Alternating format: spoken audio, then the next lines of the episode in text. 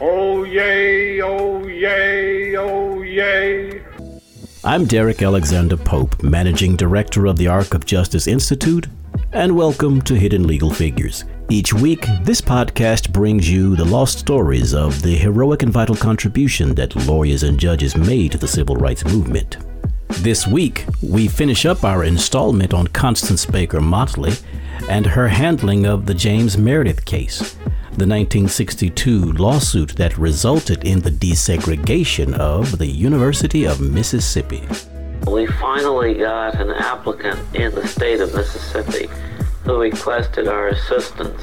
Going to the University of Mississippi was James Meredith's idea. The uh, civil rights uh, cases uh, demonstrated for the American people that there is a branch of government that will respond uh, to the deprivation of basic human rights. The case began simply enough. In January 1961, a letter arrived at the offices of the Legal Defense Fund of the NAACP addressed to its director counsel, Thurgood Marshall. It came from a young man who wanted to attend the university in his home state. When Thurgood opened the letter, the young man got right to the point. Dear Sir, I am submitting an application for admission to the University of Mississippi. I am seeking entrance for the second semester, which begins the 8th of February 1961. I am anticipating encountering some type of difficulty with the various agencies here in the state which are against my gaining entrance into the school. Because Mississippi was the worst of all southern states, Thurgood Marshall said, this man has got to be crazy. He took the letter and threw it on Constance Baker Motley's desk, turned around and walked away and said, That's your case. Once Thurgood left, Mrs. Motley continued to read. I discussed this matter with Mr. Evers, the Mississippi Field Secretary for the NAACP, and he suggested that I contact you and request legal assistance from your organization in the event it is needed for I am not financially able to fight a legal battle against the state of Mississippi. I hope your decision on this request will be favorable. Below is a brief history of my background which might help you in reaching a decision. I am a native Mississippian. All of my elementary and secondary education. He left his home state uh, when he graduated from high school, went to Florida, and went to high school there and then finally went into the service where he spent nine years.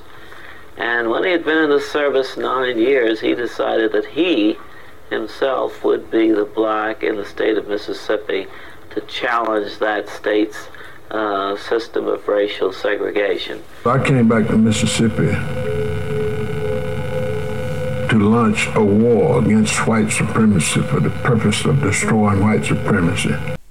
Mrs. Motley began her communication with Meredith and she directed him to apply to the university, since at that time he had not actually been rejected. We finally got an applicant in the state of Mississippi who requested our assistance. Contrary to what many Southerners believed, particularly Southern officials, we did not solicit James Meredith. Going to the University of Mississippi was James Meredith's idea. He contacted Medgar Evers, who was then the state secretary of the NAACP, and Medgar Evers wrote us in New York and said that he had a young man who came to his office and wanted help in seeking admission to the University of Mississippi. Mrs. Motley filed the case on Tuesday, May 30th, 1961, in the United States District Court for the Southern District of Mississippi. Presiding over the case was the Honorable Judge Sidney Mize. It was not the first time that Mrs. Motley would handle a case in Mississippi, or for that matter, have the occasion to appear before Judge Mize. She began working for the Legal Defense Fund as a clerk for Thurgood Marshall while she was still in her third year at Columbia Law School. After passing the New York State Bar, she began working full time for the Legal Defense Fund. And it wasn't too long before Thurgood decided she needed to learn to try cases. Her first one was with Charles Hamilton Houston against the University of Maryland School of Nursing. Shortly thereafter, with Thurgood, she appeared before the State Commissioner of Education in Albany, New York. And in late 1949, Thurgood assigned her to assist Robert Carter down in Mississippi in a case to equalize teachers' salaries. Black teachers were being paid less than white teachers. The case was in the courtroom of Judge Sidney Mize, and in his courtroom, was a stinging reminder of the ways of the Old South.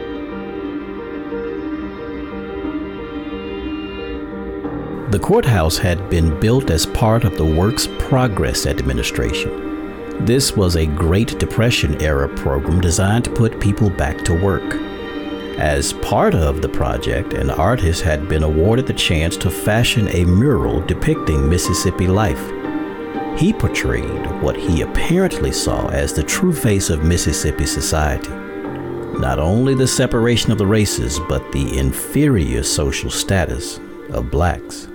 On one side of the mural, white ladies in hoop skirts, frilly blouses, and silk bonnets were escorted by tall, handsome white men in high silk hats and cutaway coats, standing next to a lavishly furnished horse drawn carriage. On the other side, black men in farm work clothes and women with Aunt Jemima appearances, wearing aprons and bandanas, standing by stacks of baled cotton that mural would not be Mrs. Motley's only reminder that she was way down south. Well, in Mississippi generally, uh, and throughout the South for that matter, it was the custom from slavery to address blacks either as boy or women by their first names black women were not accorded the dignity of being addressed as Miss or Mrs. And when I first went to Jackson, Mississippi in 1949, the uh, I think it was the Jackson Daily News was the name of the newspaper. They refused to address me as Mrs. Motley. They referred to me as the Motley woman. And some of the lawyers who opposed me in the cases which I brought in Mississippi refused to address me as Mrs. Motley that was something which surprised me a great deal because I wasn't accustomed to that, having been born and reared in New Haven, Connecticut, and living in New York.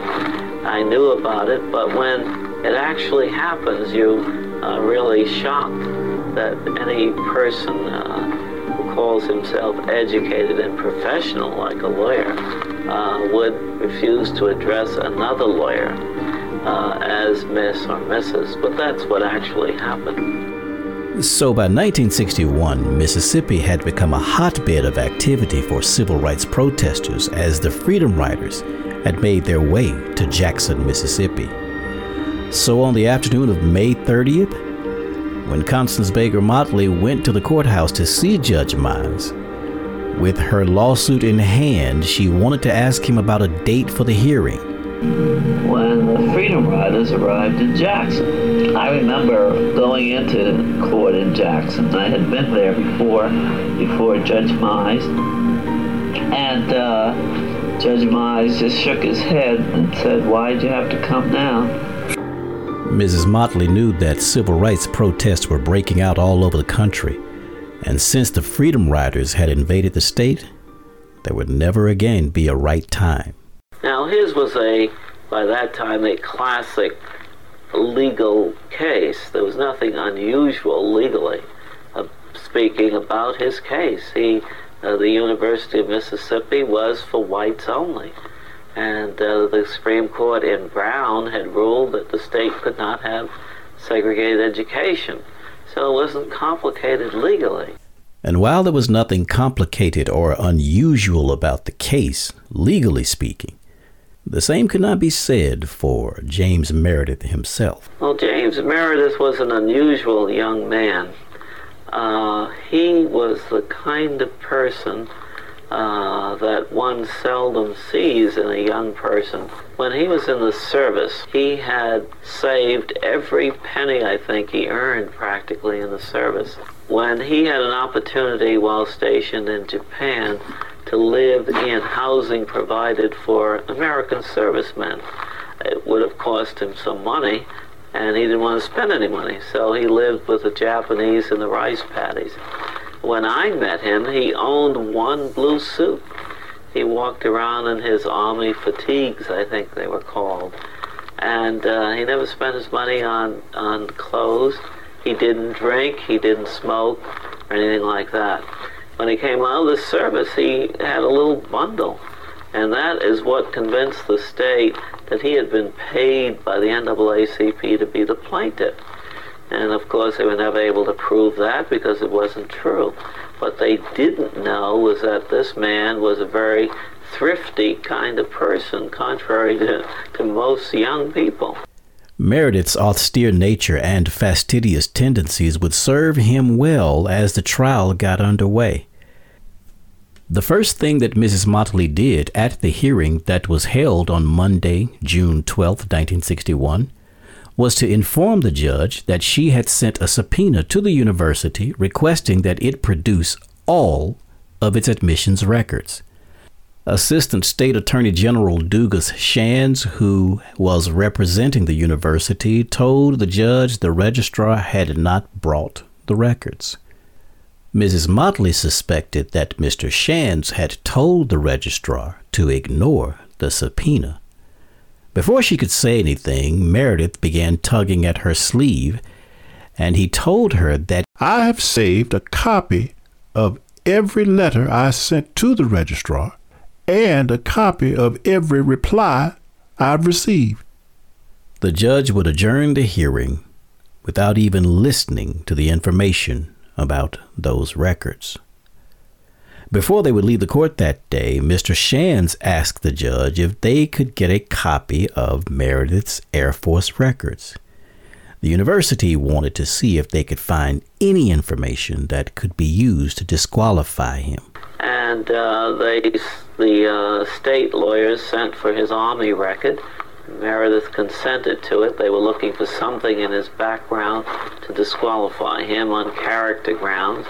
And instead of finding anything derogatory, they found that one of his superior officers wrote a report on him which said that this man is the thriftiest man in the service, not only in terms of conserving money, but he saves paper. Every scrap of paper that we throw out, he saves it.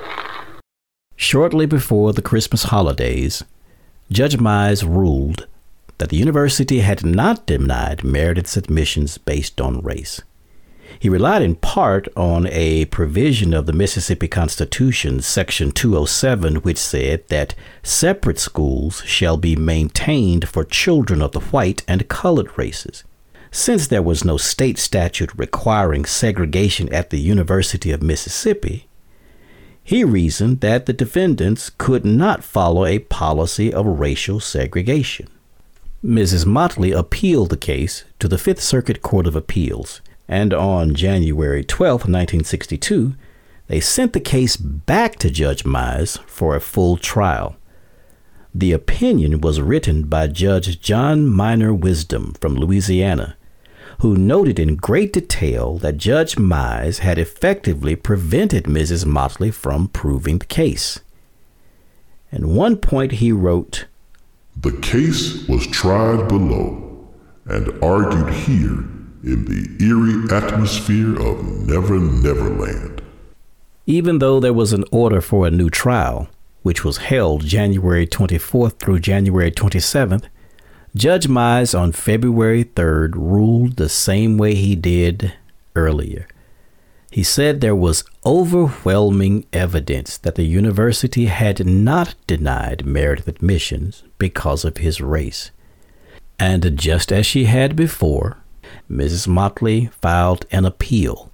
Four months later, on June 25th, the Court of Appeals for the Fifth Circuit ruled in Meredith's favor. But the case then took a bizarre turn of events. There are many bizarre things which occurred. Once the um, Court of Appeals for the Fifth Circuit ruled that uh, James Meredith was entitled to admission, one of the judges of that court, Ben Cameron, on his own, issued an order barring James Meredith's admission. Now, he did not sit on the three judge panel of that court that actually heard and decided that case. And that was most unusual. And so we had to go to the United States Supreme Court to get that order set aside before Meredith was finally admitted. And that had never happened before in the history of the country. And everybody thought, my goodness, what, what, what about that judge? but uh, it did add to the length of time in the courts before he was finally admitted. When it came time for Meredith to register for classes, things began to heat up in an altogether different way. I'm not for integration, I'm for segre- segregation, and I will be until I die. We were going to have the same kind of trouble we had with the Autherine Lucy case in Alabama. And of course, sure enough, we did. In September of 1962, Attorney General Bobby Kennedy had worked out an agreement with Governor Ross Barnett to allow Meredith to register on campus under the cover of darkness.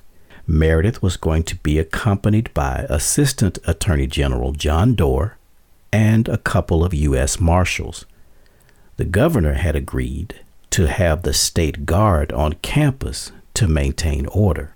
But when Meredith, Doar, and the marshals arrived on campus, they were met by a mob, and the state guard was nowhere in sight. At least two people were killed, including a French photographer, one of many foreign correspondents covering the case. And President Kennedy was livid.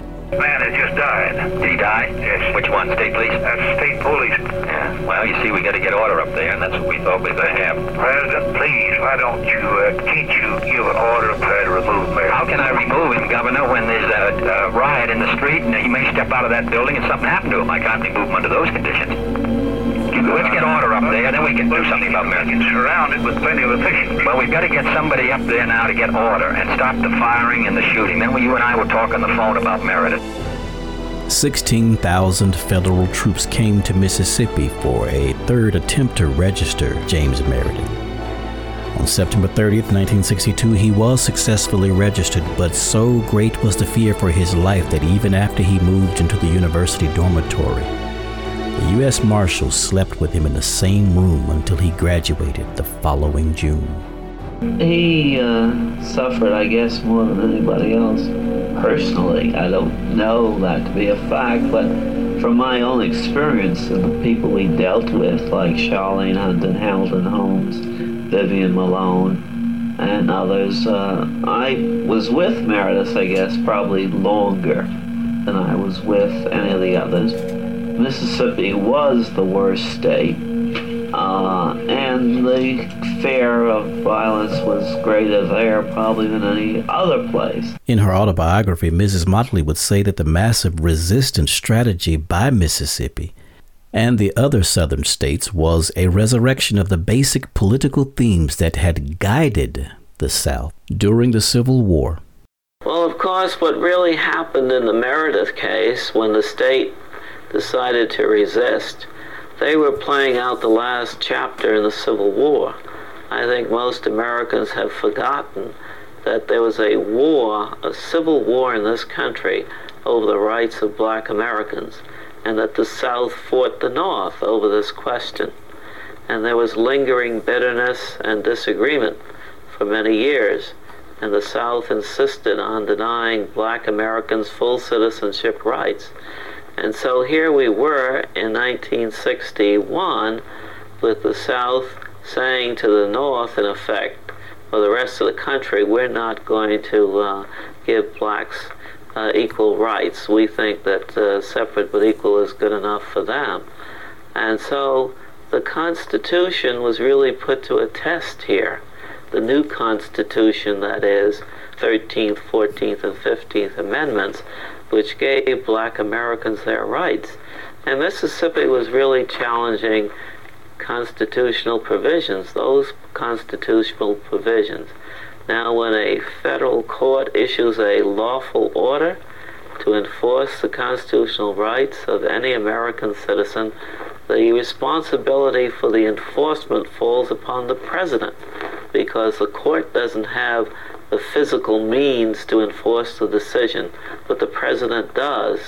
And he has the armed forces of the United States to put down any uh, resistance, physical resistance, such as we had in Mississippi, to the enforcement of a lawful order of a federal court.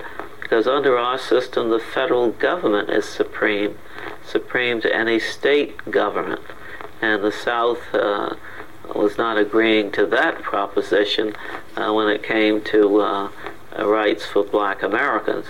And so our Constitution uh, was put to the test, and I and survived. Our country is stronger now for having had that demonstration of what the Constitution means in practical application. So, what did it all really mean? And what is the real lesson that we can carry with us even today? Well, when James Meredith was finally enrolled in uh, the University of Mississippi, I think the American people finally understood that uh, if the Constitution is enforced, then black Americans will receive their rights. If they're not, if the Constitution is not enforced, of course, that will not happen. And uh, it sometimes requires the ultimate force in order to do so. And uh, in that case, of course, we did have to use the ultimate force. But that's unusual. But I think it was an important lesson for the American people to understand how their government, how their constitution, I should say, is really uh, put into effect. Sometimes uh, uh, it's necessary for us to have such a demonstration. People forget uh, how the Constitution came about, what it stands for. They know little about courts, unfortunately and particularly about the federal courts and the role of the federal courts in our society. Uh, but I think the, the uh, civil rights uh, cases demonstrated for the American people that there is a branch of government that will respond uh, to the deprivation of basic human rights. Constance Baker Motley, a hidden legal figure that changed America.